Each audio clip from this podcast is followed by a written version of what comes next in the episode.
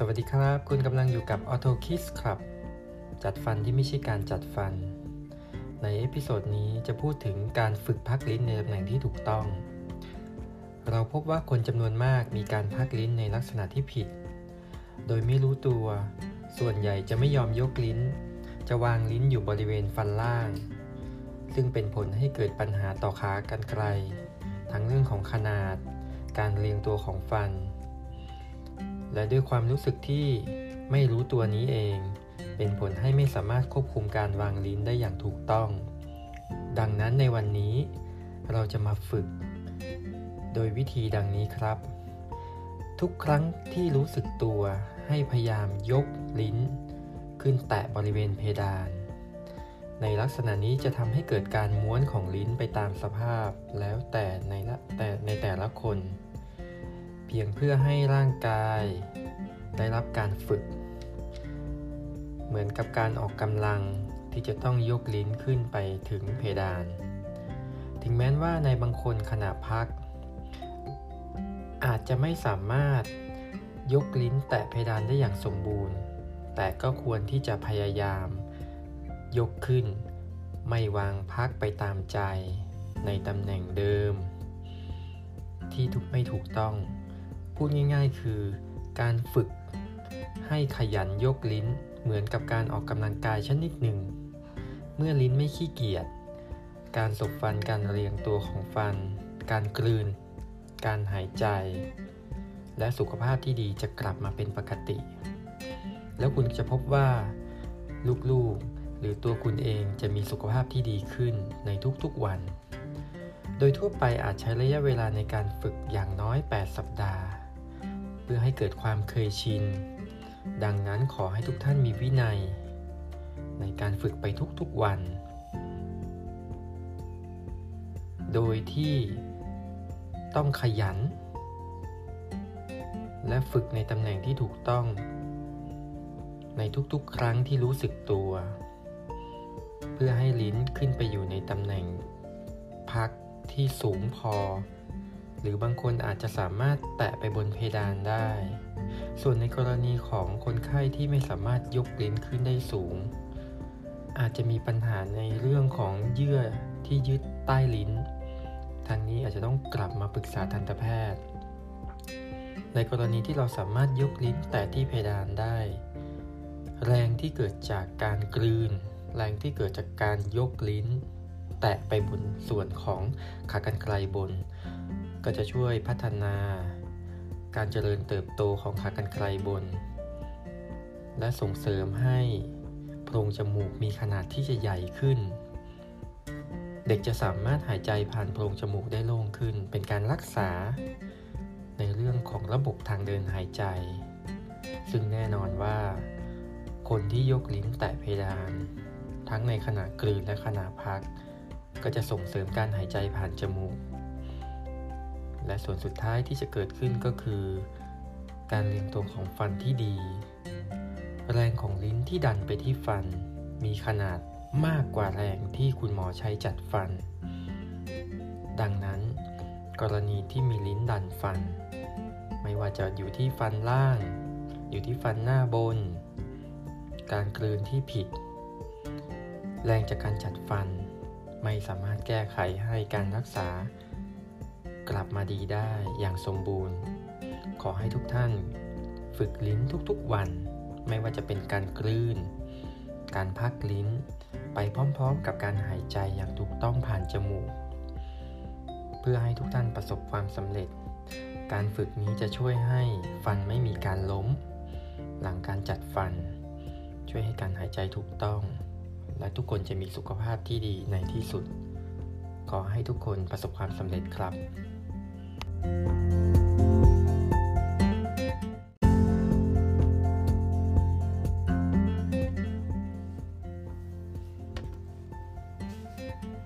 วัสดีครับ วันนี้ Auto Kiss ครับนะครับ จะมาเล่าเรื่องของฟันผุเนาะจริงๆ โรคฟันผุอะเป็นโรคติดต่อ ไม่ใช่สิ ต้องบอกว่าเป็นโรคติดเชื้อนะครับ โรคติดเชื้อ คือใครๆก็เชื่อว่าในช่องปากเนี่ยมีเชื้อฟันผุ ทีนี้วันนี้เริ่มต้นเนี่ยจะมาคุย ดูเหมือนไม่ไม่ค่อยสำคัญนะ แต่ว่าจริงๆแล้วถ้าเราเข้าใจในในประเด็นต่างๆ เราจะดูแลตัวเราเองหรือว่าคนในครอบครัวได้นะครับ ลองฟังดูนะครับ ก็ มันก็จะมีการอธิบายนะครับในเอเอกสารทางวิชาการเยอะมากเลย เขาก็คุยถึงเรื่องของปัจจัยที่ทำให้เกิดฟันผุหรือกระบวนการเกิดฟันผุเนาะจริงๆ ฟันผุเนี่ยเป็นกระบวนการที่ค่อยๆเกิดขึ้น ภาษาอังกฤษเขาก็ใช้คำว่า dynamic process เนาะคำว่า dynamic process ก็คือมันก็คือต้องมีกระบวนการที่เปลี่ยนแปลงไปตามลำดับ process คือต้องมีทั้งค่อยๆ เปลี่ยนแล้วก็มีเวลา ดังนั้นเวลามันจึงมาเป็นตัวกำหนดนะครับ ทีนี้เรามาดูว่าปัจจัยที่เกี่ยวข้องกับฟันผุมีอะไรบ้างเนาะคำแรกที่อยากจะพูดถึงก็คือตัว Karyogenic bacteria นะครับ คือ คำว่าแบคทีเรียเนี่ยไม่น่าจะมีมีใครรู้นะเด็กๆยังรู้เลย แต่ว่าแบคทีเรียเนี่ยมันมีทั้ง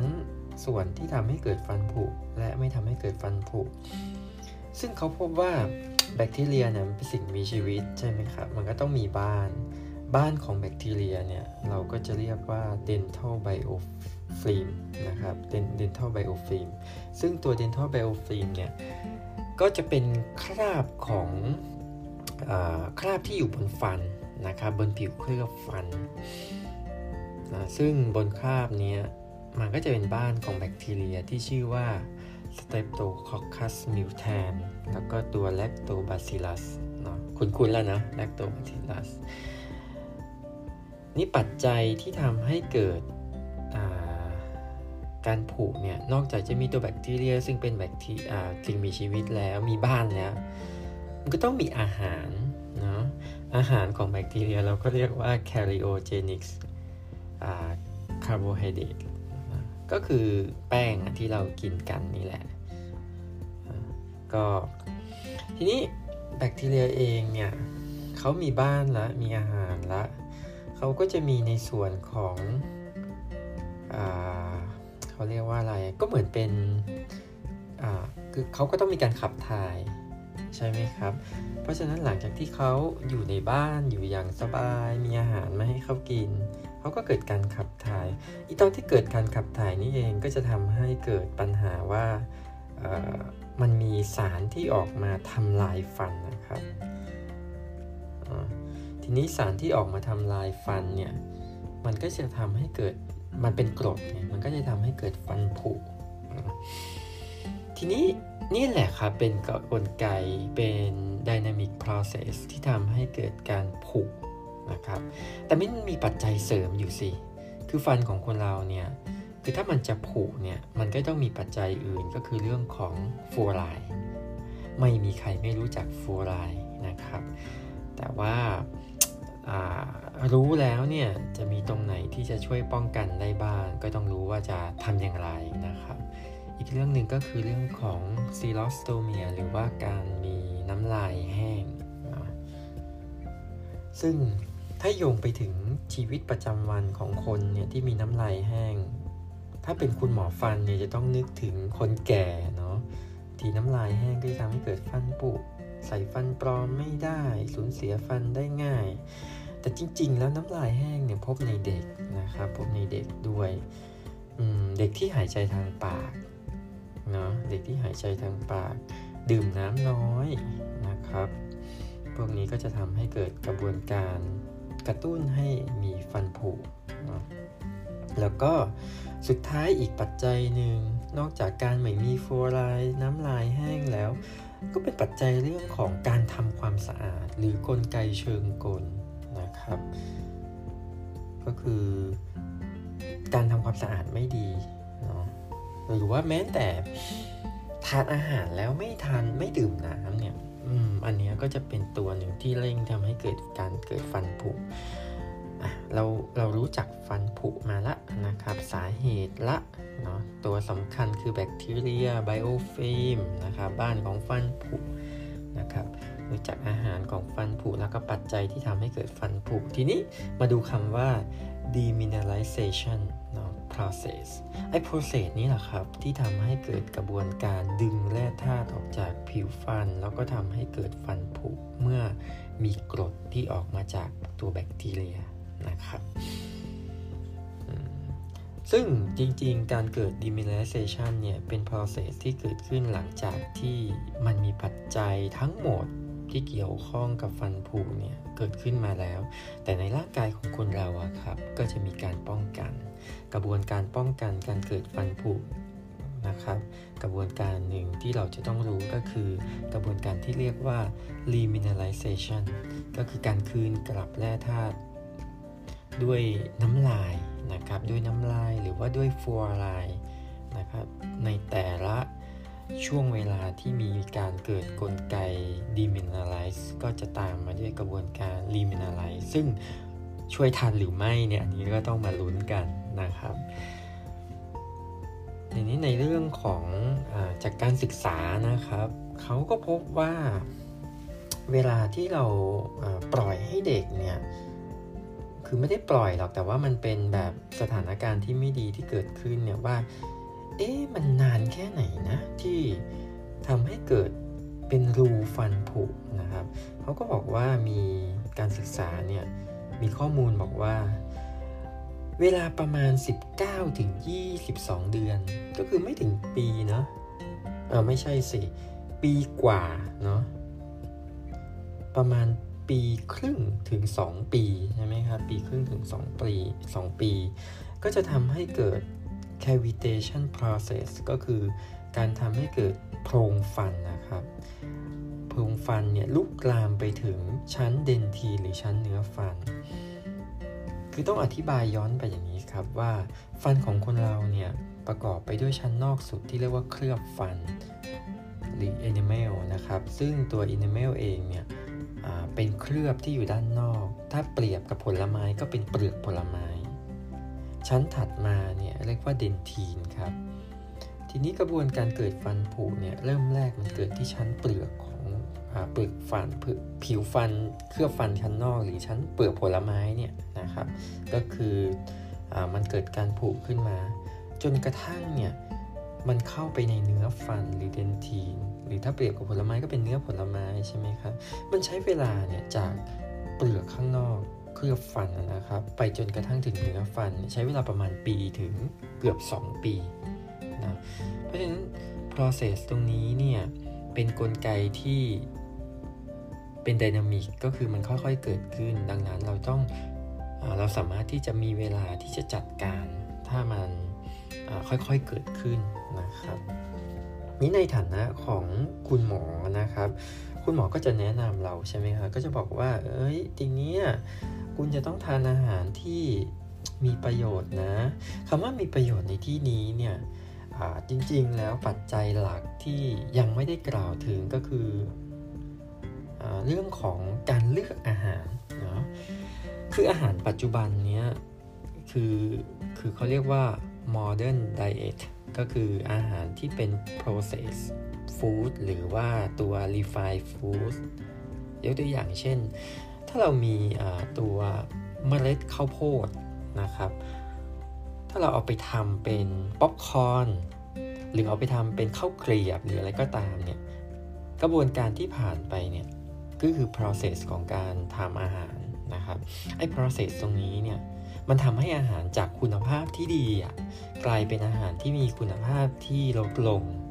นะครับ ตรงนี้เนี่ย process food หรือ refined food เนี่ยจึงเป็นตัวหนึ่งที่เร่งการทำให้เกิดฟันผุ หมายความว่าถ้าเด็กทานอาหารประเภทนี้นะครับ หรือว่าตัวเราทานอาหารประเภทนี้บ่อยๆ ก็เป็นปัจจัยที่ทำให้เกิดการผุ ถามว่าอาหารประเภทนี้มันมีอะไรที่อยู่ในนั้นบ้าง คือมันมีกลไกหลายเรื่องนะครับ ถ้าพูดยาวๆมันก็จะมีทั้งเรื่องของการที่เป็นไฟเบอร์น้อยลง ความหวานที่เติมเข้ามา หรือแม้แต่กระทั่งน้ำมันเองที่มันเป็นลักษณะที่ไม่มีประโยชน์ต่อร่างกาย เช่นให้โอเมก้า 6 นะครับ อะไรประเภทนี้ก็จะทำให้เกิดกระบวนการที่ทำร้ายทั้งฟันและก็เหงือกของอวัยวะในช่องปากนะครับ ทีนี้ปัจจัยที่ทำให้เกิดฟันผุเนี่ยจริงๆแล้วอะ มีการอธิบายมานานแล้วนะครับเขาอธิบายตามกลไกของการกัดกร่อนนะครับของกรดที่อยู่ในหลังจากที่แบคทีเรียทานอาหารมาแล้ว ซึ่งมันมีกราฟอันหนึ่งนะครับ เรียกว่า Stephen Curve นะครับ Stephen Curve ลองลองเปิดดูก็ได้นะครับ ดรโรเบิร์ตสตีเฟน เป็นคนออธิบายกราฟนี้ขึ้นคนแรกนะครับ คือกราฟนี้เนี่ยพูดถึงแกน y นะครับแกน y ก็คือตัว pH หรือความเป็นกรดเบสนะครับตัวเลขก็จะไล่ตั้งแต่ 0 ถึง 8 นะครับ นี่คือแกน y นะครับนึกภาพนะแกน y เป็น pH ส่วนแกน x นะครับ ก็จะเป็นเวลาซึ่งมีหน่วยเป็นนาทีนะครับ ก็ตั้งแต่ 0 นาทีที่ 0 จนกระทั่งถึงนาทีที่ 40เนาะดรโรเบิร์ตสตีเฟนสตีฟานสเตฟานเนี่ย ซึ่งแต่จริงๆเขาเรียกสตีเฟน curve นะครับ ดรโรเบิร์ตสตีฟานเนี่ยเขาพูดถึงในเรื่องของเมื่อเราทานอาหารเข้าไปอะครับ นะครับ เมื่อเราบริโภคน้ำตาล น้ำตาลเข้าไปในช่องปากเนาะนาทีประมาณประมาณ 3 นาทีนะครับ โดยประมาณนะประมาณ 3 นาที เราพบว่าตัว pH ของน้ำตาลเนี่ยที่ตอนแรกอยู่ประมาณ 7 นะครับ มันจะลดลง ลดลงจนกระทั่งถึงระดับ 5.5 นะครับ ระดับ 5.5 ซึ่งการลดลงตรงนี้เนี่ยระดับ 5.5 เนี่ย จากการศึกษาพบว่ามันเป็น critical pH นะครับ ก็คือหมายความว่าถ้า pH มันต่ำกว่า 5.5 เมื่อไหร่ที่ pH ต่ำกว่า 5.5 เนี่ย จะเกิดการสูญเสียแร่ธาตุจาก tooth surface หรือบริเวณอีนาเมลนะครับ เพราะฉะนั้นเนี่ยคือภายใน 3 นาทีเนี่ยนะครับเมื่อเรากินน้ำตาลเข้าไป pH อยู่ที่ 7 ผ่านไป 3 นาทีปุ๊บนะครับมันค่อยๆเกิดคือที่เราบอกว่ามันเป็น dynamic process ก็คือมันค่อยๆเกิดไป จนกระทั่งประมาณ 3 นาทีเนี่ย pH จะลดลงจาก 7 เป็น 5.5ทีนี้พอลดลงจาก 7 เป็น 5.5เนี่ยถ้าต่ำกว่านี้ คือถ้าเราปล่อยให้ในช่องปากเนี่ยมี pH ต่ำลงเรื่อยๆนะครับต่ำลงเรื่อยๆเนี่ยต่ำกว่า 5.5 นี่ก็ถือว่าจะเกิด mineralize demineralization หรือกระบวนการที่มีการสูญเสียแร่ธาตุไปบนเคลือบฟัน ซึ่งอันนี้เองเนี่ยเห็นไหมครับเนี่ยอันนี้เองเป็นเหตุการณ์สำคัญที่ทำให้เกิดการทำลายนะครับของเคลือบฟันนะครับซึ่งเมื่อกี้เราบอกว่า 19-22 เดือนคือช่วงเวลาที่มันหมดการทำลายทำให้เกิด cavity หรือว่าการเป็นโพรงเนี่ยบริเวณเคลือบฟัน แล้วก็กำลังจะเข้าไปสู่เดนทีหรือเนื้อฟันแล้วนะครับ แล้วมันมีอาหารที่เร่งกระบวนการพวกนี้ด้วยนะ ก็คือพวกน้ำอัดลมครับ หรือตัวน้ำผลไม้ที่ใส่แก๊ส หรือน้ำผลไม้ที่มีความหวาน อะไรพวกนี้เด็กชอบกินอะไรพวกนี้ก็จะเร่งทำให้ pH เนี่ยมันต่ำลงเร็วขึ้นนะครับเพราะฉะนั้นจากที่คุยมาทั้งหมดนะครับ จะเห็นว่าจริงๆเราสามารถที่จะเข้าใจนะครับกลไกของการเกิดฟันผุแล้วเราก็จะป้องกันได้ด้วยช่วงเวลาต่างๆ ยกตัวอย่างเช่น เราอาจจะเริ่มต้นที่จะเลือกอาหาร นะครับที่มีคุณภาพโดยที่มีการ process น้อยๆนะครับหรือการทานอาหารแล้วเนี่ยเราอาจจะต้องเน้นให้มีการดื่มน้ำเพื่อปรับสมดุลนะครับ balance ในส่วนของความเป็นกรดเบสในช่องปาก คือระหว่างทานอาหารต้องทานน้ำหรือเราอาจจะป้องกันเด็กไม่ให้มีการหายใจทางปาก ซึ่งมันเป็นกระบวนการที่เร่ง คือฟันเนี่ยถ้าแห้งเนี่ยคือฟันนี่ถ้าแห้งเนี่ยก็จะเกิดการกัดกร่อนได้ง่ายนะหรือแม้แต่กระบวนการเสริมฟัวไลนะครับเสริมฟัวไลซึ่งแน่นอนการเสริมฟัวไลก็จะช่วยลดกระบวนการ demineralization ที่จะเกิดขึ้นนะครับ ซึ่งเดี๋ยวในครั้งต่อๆไปเราก็จะคุยถึงเรื่องของการเสริมฟัวไลที่มาจากแหล่งต่างๆ ครับซึ่งก็ติดตามดูเนาะเพราะฉะนั้นมาถึงตรงนี้ก็อยากจะให้ทุกท่านเข้าใจกระบวนการแบบง่ายๆนะครับ เพื่อที่จะป้องกันให้กับฟันของเราหรือว่าบุตรหลานนะครับ ให้มีฟันที่ดีแล้วก็ไม่ผุนะครับ ก็ขอจบตรงนี้นะครับ ใครมีคำถามก็สามารถติดตามได้ที่ Facebook นะครับ หรือติดตามทางพอดแคสต์ ที่จะนำเสนอเป็นระยะระยะนะครับ ขอให้ทุกท่านนะครับ สมาชิกออโตคิสครับมีสุขภาพ